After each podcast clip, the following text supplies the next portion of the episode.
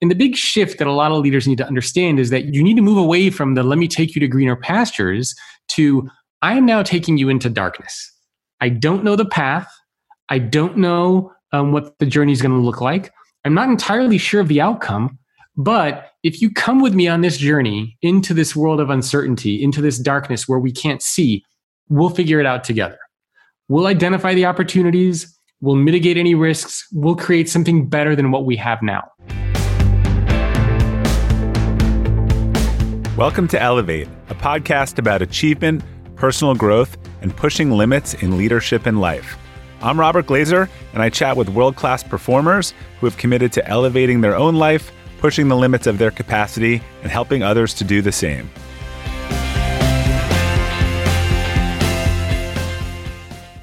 Welcome to the Elevate podcast. Our quote for today is from Friedrich Nietzsche The future influences the present just as much as the past. Our guest today, Jacob Morgan, is constantly thinking about the future. He's a futurist and leading authority on the future of work, the employee experience, and leadership. He's the best selling author of four books, including The Future of Work and his latest, The Future Leader, which was released early this year. He's a TED speaker, founder of the Future of Work University, and the host of the podcast, The Future of Work with Jacob Morgan. I've gotten used to saying that now. Jacob, welcome. It's uh, excited to have you on the Elevate podcast. Yeah, thanks for having me. So you're all things future, but I thought we should start with your past. Tell me a little bit about what was early life look like for you. Well, really, I suppose how far back you want to go, but if you go back to like the education years, I was always a really bad student. In high school, I think my GPA was like a 2.79 or 2.6. And then I went to community college and I bumped up my GPA slightly to a 2.8. So you can imagine my my Russian immigrant parents were quite proud of my uh, yeah. my like C average. Uh, and then I went to the University of California, Santa Cruz. Go banana slugs! I don't know if you have any listeners who who've gone to Santa Cruz. There's usually maybe one. And when I got to UC Santa Cruz, that's when I don't know something like clicked in my head where I realized that this is basically the last opportunity I have. Like if I screw up here, no job, no career, no nothing. So I double majored in economics and psychology, and I, I worked my ass off. I had a 3.8 GPA, and I was at that point very, very excited to join the corporate world.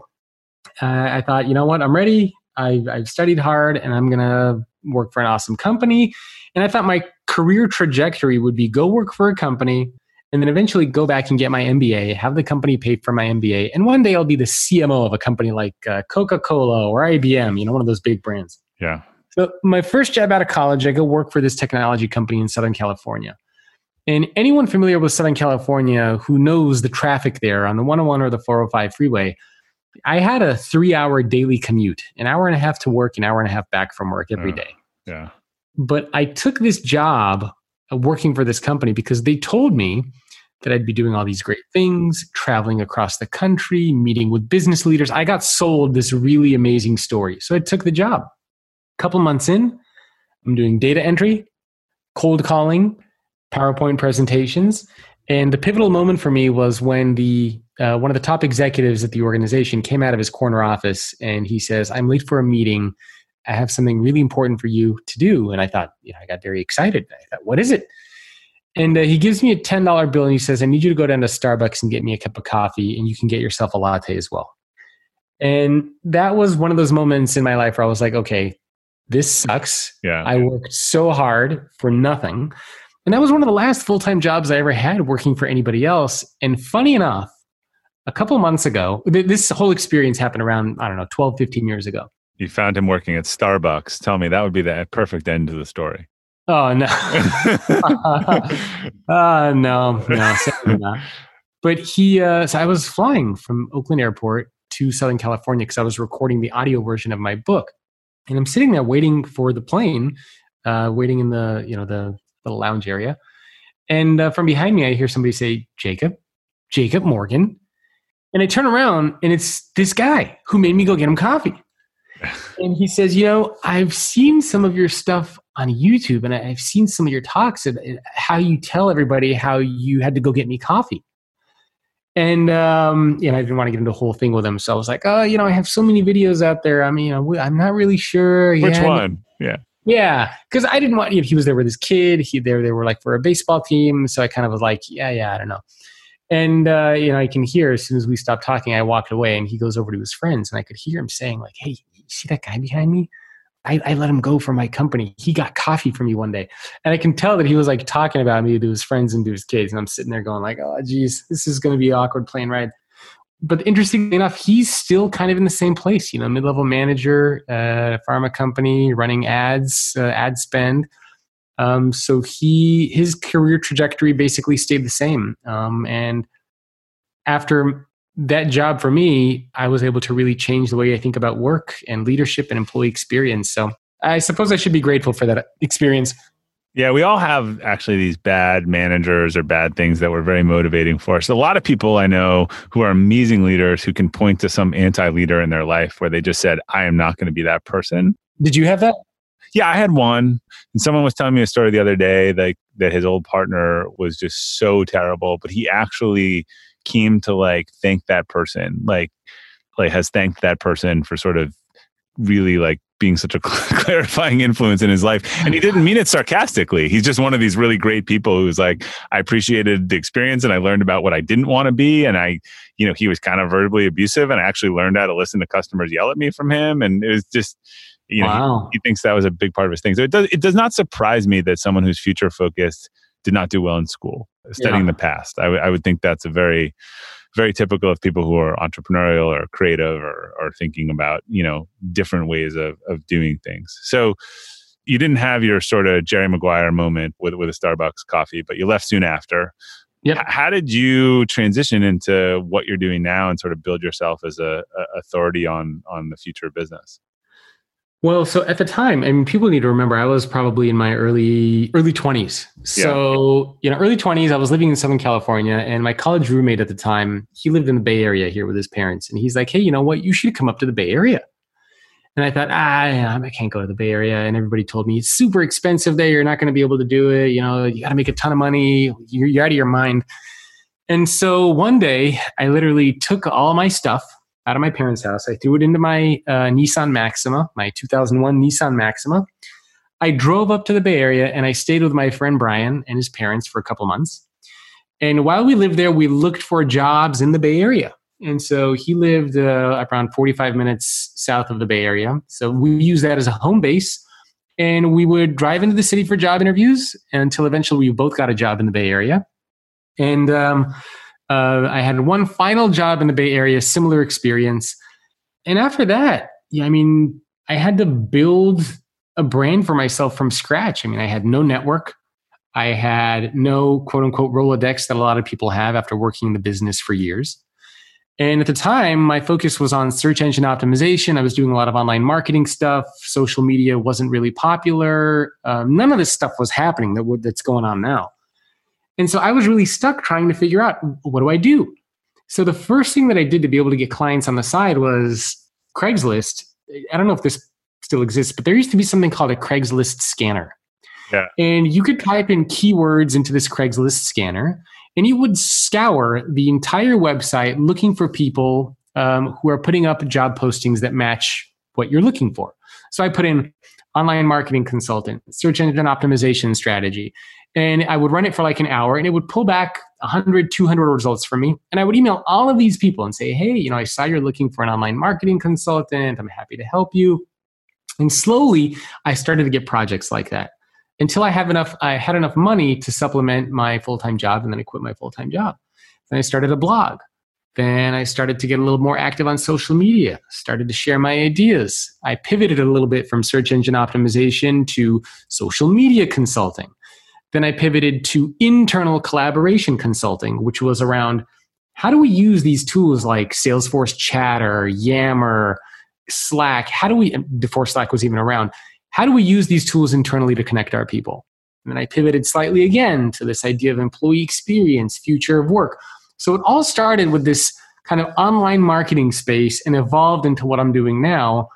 And really, I mean, I, I credit anything I've been able to do with just I mean, building a personal brand for myself, using social media. At the time, uh, do you remember tweet ups? Yeah, yeah. So I would go to like three, four tweet ups a day in the Bay Area. Like I was just doing whatever I could to get my name out there, speaking at events for free, just grinding it out as much as I could until uh, I was able to build somewhat of a name for myself, and then built on top of that uh, over 15 years. Yeah, and, and initially, I want to be clear. You said Craigslist scanner, not Craigslist scammer, because that's a totally different category of things. Yeah, not scammer. No, people a- built the amount of businesses that were built on Craigslist was pretty amazing for the simplicity of it. I knew people who would just, you know, respond to, you know, they have some service for babysitting or something, and so they respond to every babysitting ad and let people know about the service or something like that. Yeah, yeah. I mean, exactly. That's exactly what I did, but for my area. And you know, I think part of being an entrepreneur or any successful business leader, and I'm sure you have experienced this as well, you got to be scrappy. You got to work with what you have. Right. I mean, I was very constrained in terms of resources, network. Uh, you know, early mid 20s, didn't have a ton of money. Like I, I couldn't get ads. I couldn't. I, like there was a lot of stuff that I couldn't do. So I had to work with what I what I could do. I'd stay up till three, four in the morning, just grinding out as much as I could, uh, and then doing that consistently for many, many years. So it's not lost on me that you didn't like work environments very, very quickly, but now you're thinking a lot about what they look like and what the future of work looks like. What how, how do you think about that? Is it across all organizations? Is it how people work? Um, I mean, are there different ways you you look at this as someone who hasn't spent a lot of time inside organizations? Yeah. So I, um, fortunately, although I have not had a ton of full time jobs myself, I had the opportunity to spend lots of time inside of organizations. Uh, from doing speeches or advisory work or just doing tours of different organizations. I had the opportunity to spend a lot of time with leaders and companies all over the world, just seeing what's going on. Right. And so when I think of the future of work, I mean, a lot of things come to mind.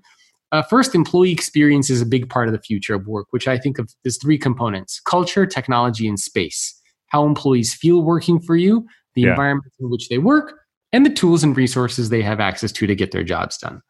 Another big part of that is is leadership. Yeah. And you know, you I'm sure can speak to this as well. So all future of work is a broad topic and it means a lot of different things to a lot of different people. Right. Ultimately, my goal with all of this is to get to a point where we can create organizations where people genuinely want to show up to work each day. I mean, I, I, remember, I distinctly remember several times my alarm clock would go off at six in the morning and I would get that uncomfortable pit in my stomach. I, I, call it the high school Monday morning feeling, right? Yeah. I mean, I would literally get like heart palpitations from not wanting to go into work. And it was so unpleasant and so uncomfortable. Like I, I dreaded it. Yeah. So, you know, all the stuff that I do now is I'm trying to figure out how do we make sure that other people don't feel that way? You know, I would have loved to have been excited to wake up in the morning. You're like, oh my God, you're like, I want to see the people there. I have these great projects I want to tackle. I never had that. Have you ever owned something that inspired you to up your game? Two years ago, I bought a dual suspension mountain bike for the first time, and it pushed me to ride trails that I had never been willing to try before. When we own exceptional things, they inspire us to do exceptional things. The all new Lexus GX has exceptional capability that will have you seeing the possibilities you never knew existed. Its advanced technology and luxurious interior mean that wherever you go, you'll never go without. The Lexus GX comes with available dynamic sky panorama glass roof, available front row massaging seats, best in class towing capacity, available 33 inch all terrain tires, and available multi terrain select. I've seen the new Lexus GX popping up all around my town, and not only does it have the capabilities to take you to new places on and off the road, but it's a great looking car. The new Lexus GX is ready to raise the bar for you. Live up to the all new Lexus GX, luxury beyond limits. Experience amazing at your Lexus dealer. Hey, Elevate listeners. Whether you're selling a little or a lot, Shopify is the partner you need to keep the cash register ringing for your e commerce business. Shopify is the global commerce platform that helps you sell at every stage of your business. Shopify helps you turn browsers into buyers with the internet's best converting checkout, 36% better on average compared to other leading platforms. I advise a lot of companies in the e commerce space, and almost all of them have migrated to Shopify. And as a buyer, what I love about buying from Shopify enabled sites is that they already know who I am, and I don't have to create a new account or enter all my payment info the Shop Pay service makes it faster and easier to buy, which surely helps with conversions. Shopify powers 10% of all e commerce in the US, and Shopify's award winning help is there to support your success every step of the way. Sign up for a $1 per month trial period at shopify.com slash elevate, all lowercase. Go to shopify.com slash elevate now to grow your business no matter what stage you're in. Shopify.com slash elevate. Well, there's this sort of this like zombie apocalypse thing I think of of sort of leadership mentality where people are running a command and control playbook 20 years past when it stopped working. They just don't see that their business is dying slowly. No. And, and, it goes to something that you said, which is there's so much flexibility, there's so much liquidity in the workplace these days, which there wasn't 20 years ago. There wasn't online and remote work, whatever. That if there's not a compelling reason to go work as a company, you go into the freelance world or the gig economy. Like no one, I mean, in some small towns in manufacturing, yes, but in in knowledge work, you really don't have to go anywhere and do mindless work for someone you don't like in a company because you could just build your own job. And I don't think a lot of leaders see how much that is an existential threat to their business. Oh, for sure. And so, you know, there are a couple interesting things. So, first, you correctly touched on the fact that a lot of people believe um, that what worked in the past for leadership, what works in the is what's going to work in the future. And the mentality there has always been, as a leader, typically you go into an organization and you say, I can take you to greener pastures. I've seen it, I've done it, I know what works, I'm going to do it here. And so you take that same mentality and that same approach and you try to apply it, even though it's a decade later and new company, new environment. And the big shift that a lot of leaders need to understand is that you need to move away from the let me take you to greener pastures to I am now taking you into darkness. I don't know the path. I don't know um, what the journey is going to look like. I'm not entirely sure of the outcome, but if you come with me on this journey into this world of uncertainty, into this darkness where we can't see, we'll figure it out together. We'll identify the opportunities, we'll mitigate any risks, we'll create something better than what we have now. That's a very different approach for a leader to have because you're admitting that you you are living and working in a new world and you're not sure what's going to happen. And it requires a little bit of humility, a little bit of vulnerability, creating trust, psychological safety, getting people to follow you, as opposed to saying, "Hey, I did this here, and I can do it here. Uh, you know, I did it in the past. I can do it here now," because things are changing quickly. The second thing that you alluded to was, of course, that there's no reason now to work for a company that you don't like. I absolutely believe that the only type of job security that exists now is the one that you can create for yourself. I mean, I have friends who have worked at organizations for 10, 15, 20 years. And I've known them for a while, and they would always tell me, Oh, you know, I got this cushy job, I got job security. All of a sudden, they're getting laid off. Yeah. Right? COVID comes, they're losing their jobs, people are thinking of relocating. Where was your company? They also assume that bigger is safer. I had a long discussion with someone yeah. years ago who who wouldn't come to our company and stayed at this sort of industry dinosaur that had been slowly dying. And she's like, "Well, it's just more risky." And I'm like, "I I, don't, I know we're a smaller island. You're on the bigger island, but your island's been sinking for like ten years. So I don't know. I just feel like that's the type of company you can wake up one day and be blindsided. Risk is, I mean, for me, risk is purely a state of mind. Yeah. It's not an external factor. It's risky if you make it risky. But if you put in the time and the effort and, and you know you you believe that you're responsible for your own career trajectory and success and path forward, it's not risky. I mean, the risk is when you put and you give somebody else control over everything that you do. Right. Uh, but when you take more ownership over that and believe that you can shape your career path going forward, there's, I think, considerably less risk. Right. So, one thing you said, though, I understand that, hey, don't just follow me blindly because I did this before. But the leader does set the vision. I mean, I kind of hear, hey, here's where we're going. I don't know how we're going to get here. Like, I need your help on that. But I do think they set the the vision of, uh, of where it's going. I, I, don't think a lot of people are follow people into a, a, necessarily a blind tunnel without any sense of where the tunnel's going. Not a not a blind. So maybe darkness is not the, but it's it's this idea of a field. How about a field? It's a field of well, because now with the the speed of change that we're experiencing, right, with things like COVID, with a lot of issues yeah. around racism, social injustice, as a leader, you can't necessarily see um, the path forward. I mean, you have an idea of where you want to go, yeah. but you're kind of entering a dark tunnel that's supposed to lead you to where you want to go. But you don't know what's going to be in that tunnel when you get there. You don't know the challenges, you don't know the obstacles, you don't know the opportunities that are going to be there. You just have this idea of where you want to go. And you need to get people to come with you into this sort of unknown, this uncharted territory, this, you know, uncharted water to hopefully get to this destination that's on this other side somewhere. It's like, did you ever see the documentary or read the book, The, the Lost City of Z? No. It's, so it's basically about, um, this explorer who wanted to find this supposed mythical uh, land in the Amazon somewhere. And so he, again, he had this, he had this idea of what he was looking for. He had the, this picture, this vision, but he had no idea how he was going to get there as he's traversing right. through the Amazon forest. And so that to me is really what I think of when I think of a lot of leaders today. It's not this charted path that you can just follow. So what does the future leader look like and not look like? So let me give a little bit of context uh, before I give an answer. So I this is something that I wanted to figure out because people would ask me this question a lot. And to try to figure it out, I interviewed 140 CEOs at some of the world's biggest companies. Oracle, Unilever, Best Buy, Domino's Pizza, uh, Kaiser, Audi. I mean, you name it. I talked to a lot of these people. Verizon, T-Mobile, and I sat down. Well, some in person, some were done over the phone. And I asked all these leaders a series of questions. I asked them about the biggest trends, challenges, um, the skills that leaders need to have in the future, and the mindsets. And they came back to me with something that I like to call the Notable Nine. And the Notable Nine is a collection of four mindsets and five skills that leaders need to have if they want to be successful.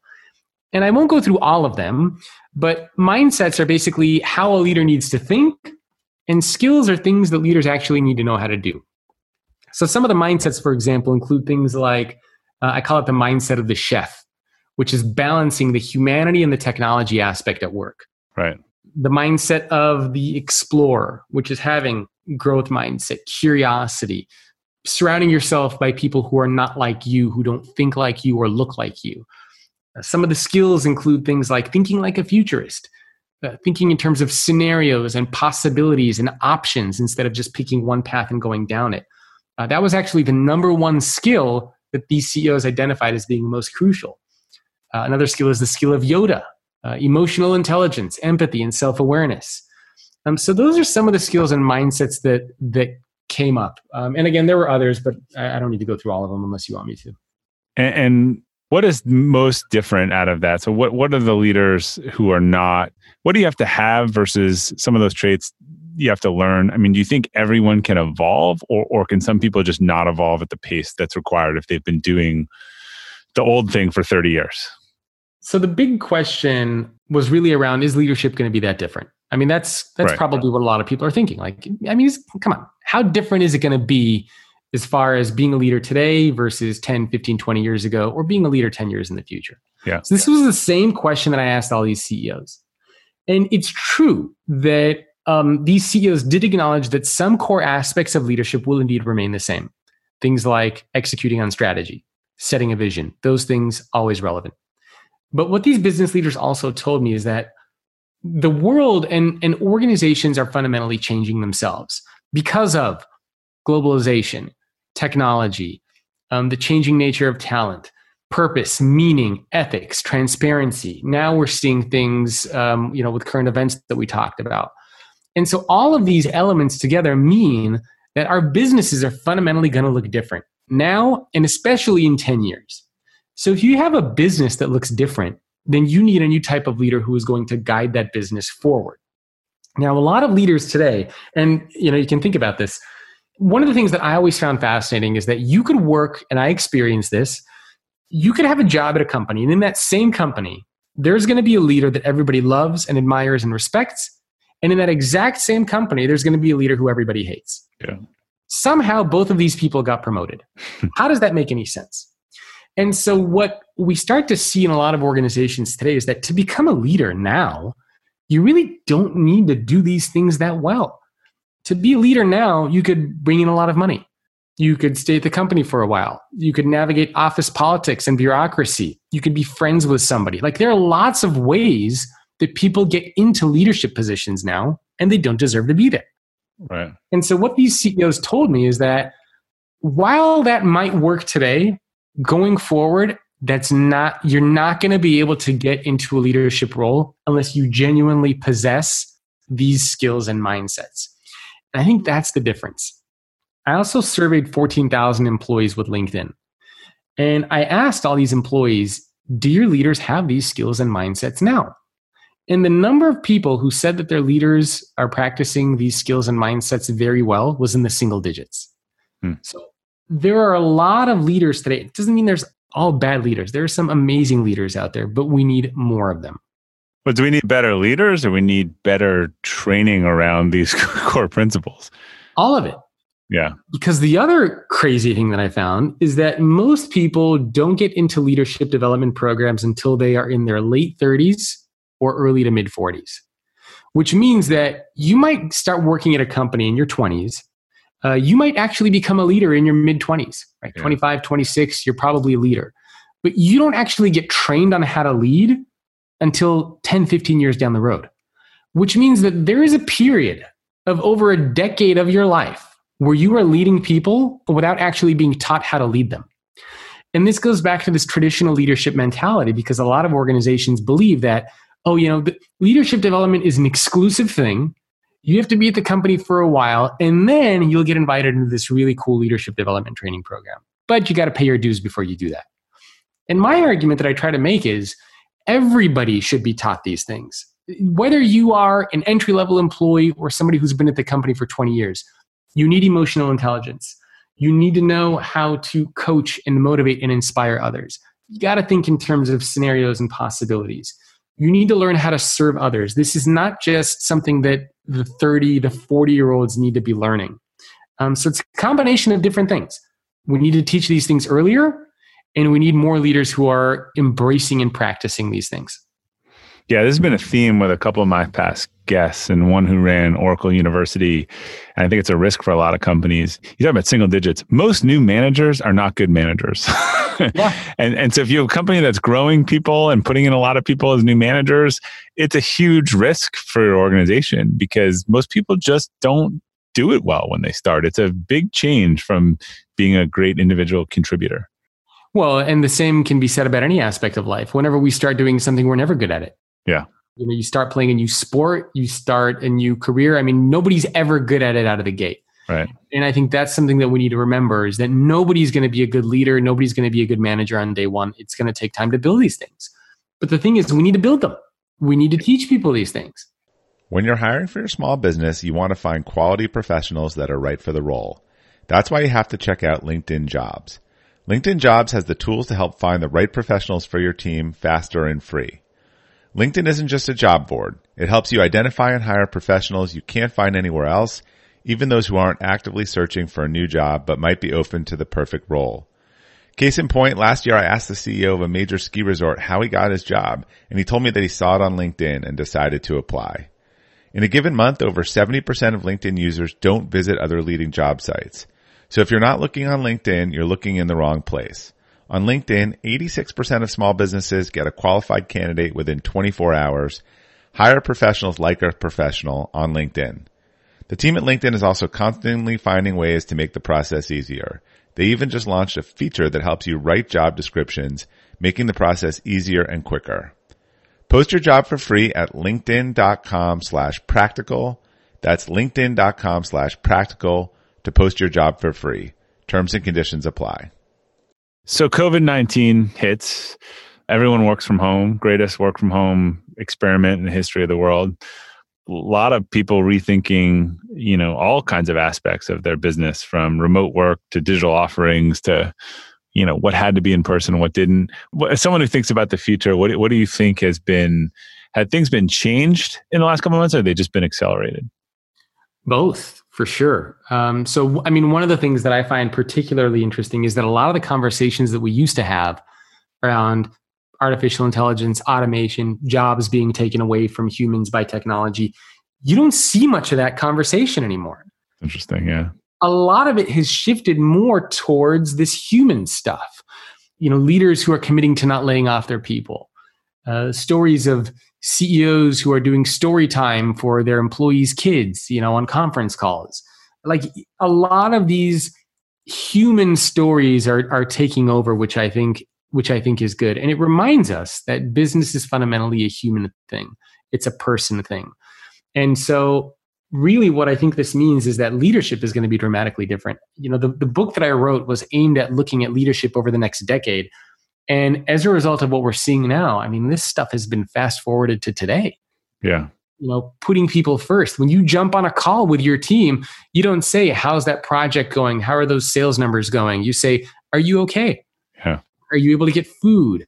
Um, do you feel safe? How's your family? Like these are the first things that you jump to now right? This is the, the skill of Yoda, the emotional intelligence piece. So I think how leaders lead has dramatically changed. You have to be a human being first, a good human being first, and a good business leader second. Right. So people come first, numbers, profits, all that sort of stuff has to come second when you're talking to your people. Um, I think the second area where I think a lot of stuff has changed is around this idea of remote work. And some people are saying, oh, are we ever going to go back to the office? Yes. the vast majority of people who worked in organizations uh, or who worked in offices are going to go back to those offices. It doesn't mean that there's not going to be some companies, and we've heard some stories. Uh, companies like Twitter, I think maybe Nationwide was one of them, where they said some of their employees can work uh, remotely forever. Yeah, some of that's going to happen. But the vast majority of people are going to be back into an office. And what I think we're going to start to see more of is that even though you'll be back to an office, the company will embrace more flexible work arrangements. It's not going to be your typical going back to an office of nine to five. It'll be, you know, work work kind of how you want. Uh, you know, you want to take some time from home, work from home. That's great. You want to work a little bit later? Hey, that's cool too. You got soccer practice for your kids you need to attend? Totally fine. So it's going to be a lot more, I hope, of that kind of flexibility. But our office is going to get torn down. Is nobody going to show up to a building anymore? I don't think that's going to be the case there's also the flip side of this to be considered. And I've heard a small handful of these types of stories, uh, and I hope this won't happen. But there have also been some things sort of floating around where companies are using this time as a way to show that flexible work is not a solution. They saw decrease in productivity, revenue fell, employees had a harder time working with each other. And so some companies are actually going to go back and say, hey, you know what? We tried this working from home thing for like four months and uh, it didn't go that well. And so as a result, we're not going to do flexible work arrangements. Yeah, that that's an example. Just as you were saying, you had to do it with no preparation, no training, no planning. Yes. Probably wasn't your best foot forward. No, no. And that's a very, very important thing for people to remember. And that is if you have not had a lot of success with this. You, you have to have context behind it. If you weren't prepared, you didn't have any plans in place, everything's kind of chaotic and there's madness everywhere, yeah, you're going to have some challenges. If you had a file server with no VPN in the office, yeah, then I'm, exactly. I'm guessing it didn't go very well. Exactly. But look at how many organizations did make it work. I think yeah. that's the important thing for us to focus on is that, as you said, this has been the greatest work from home, flexible work experiment. We know that it works people can still be productive. So let's embrace more flexible work arrangements going forward. I, I hope that that is what we'll do. And on top of that, we can also use this as a springboard to challenge other outdated workplace practices. Uh, you know, do we need annual performance reviews? Do we need annual employee engagement surveys? Uh, how many, you know, do you need to get sign off when you want to buy a new piece of equipment? Do conferences, going to that conference actually help? Exactly. So, all of these outdated ways that we've always thought about work, my hope is that we'll use this as a time to say, hey, you know what? We didn't think flexible work would be something that we can do. And it's working out pretty well. Maybe we can revisit some of these other things that, you know, we didn't think we could change either. And I really do believe that what companies have been trying to do over several years, digital transformation, with flexible work, with changing how things get done, for many years, that has been condensed into a couple months. So I hope we use this as a time of momentum, of change, of building, of evolving, and really creating places where we all feel like we want to be there. And what other? I know you run an organization called the Future If. So what what that thinks about changes that are going to come uh, uh, specifically from technology? So you you mentioned and AI. You mentioned that AI. You know, people are talking about it less. But what do you think the biggest changes we're going to see in terms of technology in the workplace? Sure. So the future, by the way, is just a Facebook group. So whoever wants to join it, we have around 2,000 people in there. If you just go to thefutureif.com, it'll redirect you. And it's honestly just a bunch of people who like to talk about this stuff. Different business leaders from companies around the world. We just get together, we have different discussions. It's super informal, but you know, it's on Facebook. So as far as the role that technology will have on leadership, I think it's going to make it blatantly clear who the good leaders are and who the bad leaders are. Because if you take stereotypically what a leader does, you can bucket it into two categories. The first is what a leader does is decision making they have access to more information more people like they they set the direction and they decide on what's happening for the company. And the second thing that a leader does is they get people to move in the direction of that decision. And ultimately if you look now and look three four five ten years going forward what we start to see is that technology is going to start to make better more accurate faster decisions than any human ever could looking at more data sets um, they're, they're going to be able to project things they're going to help augment a lot of the decision making that a leader does it doesn't mean a leader won't have a say, but they're largely going to be able to turn to technology and data and AI to help guide them on the decisions that they should be making. So if you're a bad leader and all you do is focus on decision making, command and control, telling other people what to do, if technology is going to do that better than you, then you really don't have much use to the organization. But if you're a good leader and you also focus on these human things, motivating, engaging, empowering, inspiring others, communicating, listening, these human aspects of leadership, all of a sudden your value will increase tenfold. So, whether you are a leader now or thinking of becoming a leader, this not only benefits your company, but it will help in a way future proof your career. So, if you're purely thinking of this from a selfish point of view, being a more human leader is in your best interest and it's also in the best interest of your people and your company and quite honestly everybody around you. All right jacob last question for you. What's a personal or professional mistake that you've made that you've learned the most from and it could be singular or repeated? Oh my god how many mistakes have i made? Um i have made many many mistakes with with failed businesses things that i wanted to start things that i wanted to do from all the failures i think the the biggest lesson is always a fail. I think a failure is more of a state of mind. Yeah. I like to view failures as things that I I learned, and so from all the failures, whether it was starting, so 15 years ago, I had a business partner and I we had this idea of starting what basically is Nextdoor now, hmm. right? Creating these networks, uh, communities of people who live in the same area. And uh, you know, I had many, many such ideas. Getting funding for things. Uh, I had consulting companies that have failed. I had so many different things. And it's very easy when things fail to get upset, to get dejected, and to say, you know what, I can't do it. Uh, clearly, I'm not good at this anymore, and I should just stop. And I think the biggest thing that I learned is that when this is part of what having a growth mindset is all about, it's that when you fail at something, it's knowing that you take what you learn from that failure and you don't stop. You keep going you move on to the next thing. You you have to be agile, and I think that's probably the biggest lesson that I've learned. Um, is failure is a state of mind. You can always learn, and you can always grow and develop and, and be better. Awesome. So, Jacob, where can people learn about more about you and your work and your books? So, a couple places. If you're interested in the book specifically, you can go to getfutureleaderbook.com. That's getfutureleaderbook.com. Uh, there's also an assessment that people can take if you want to see how well you're practicing these skills and mindsets. But I'm going to actually give you a challenge. Don't just take this assessment yourself because you will likely score yourself quite high. Have somebody on your team take this assessment about you. And if you want to do that, you go to futureleadersurvey.com, futureleadersurvey.com. And my personal website is uh, thefutureorganization.com, and people can contact me there. I'm on social media. Super easy. Find you in the future. Yes, exactly. All right, Jacob, thanks for sharing your story with us. You do really fascinating work thinking about what's coming next and helping others understand the skills they're going to need.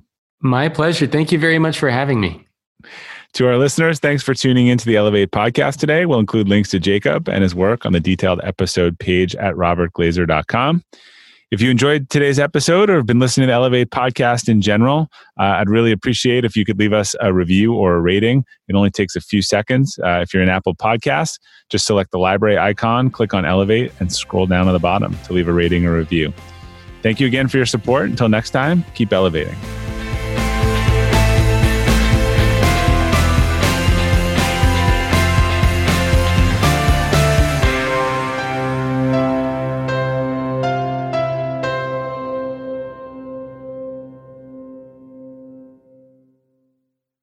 This episode is brought to you by the Yap Media Podcast Network. I'm Hala Taha, CEO of the award winning digital media empire, Yap Media, and host of Yap Young and Profiting Podcast, a number one entrepreneurship and self improvement podcast where you can listen, learn, and profit. On Young and Profiting Podcast, I interview the brightest minds in the world and I turn their wisdom into actionable advice that you can use in your daily life.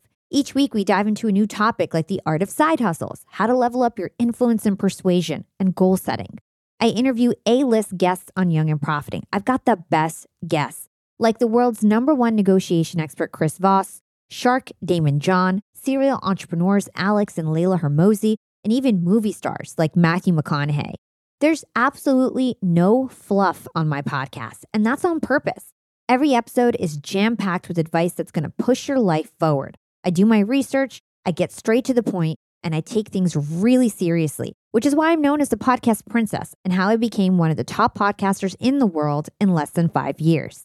Young and Profiting Podcast is for all ages. Don't let the name fool you, it's an advanced show. As long as you want to learn and level up, you will be forever young. So join Podcast Royalty and subscribe to Young and Profiting Podcast, or YAP, like it's often called by my YAP fam, on Apple, Spotify, Castbox, or wherever you listen to your podcasts.